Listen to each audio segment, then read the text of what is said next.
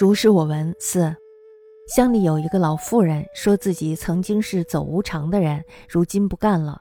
过去到冥府，曾经问过明丽拜佛有没有好处。明丽说，佛只是劝人做善事儿，做善事儿自然有福，并不是佛降福。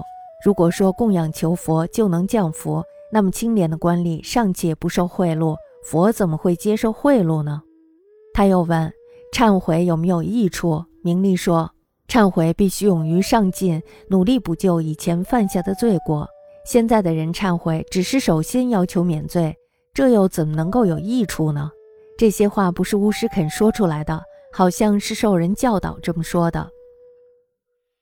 李有章媪自云常为走无常，今告免矣。西道阴府曾问名利：“是佛有意否？”丽曰。佛只是劝人为善，为善自受福，非佛降福也。若供养求佛降福，则连利尚不受贿，曾佛受贿乎？又问：忏悔有益否？立曰：忏悔须勇猛精进，力不谦谦。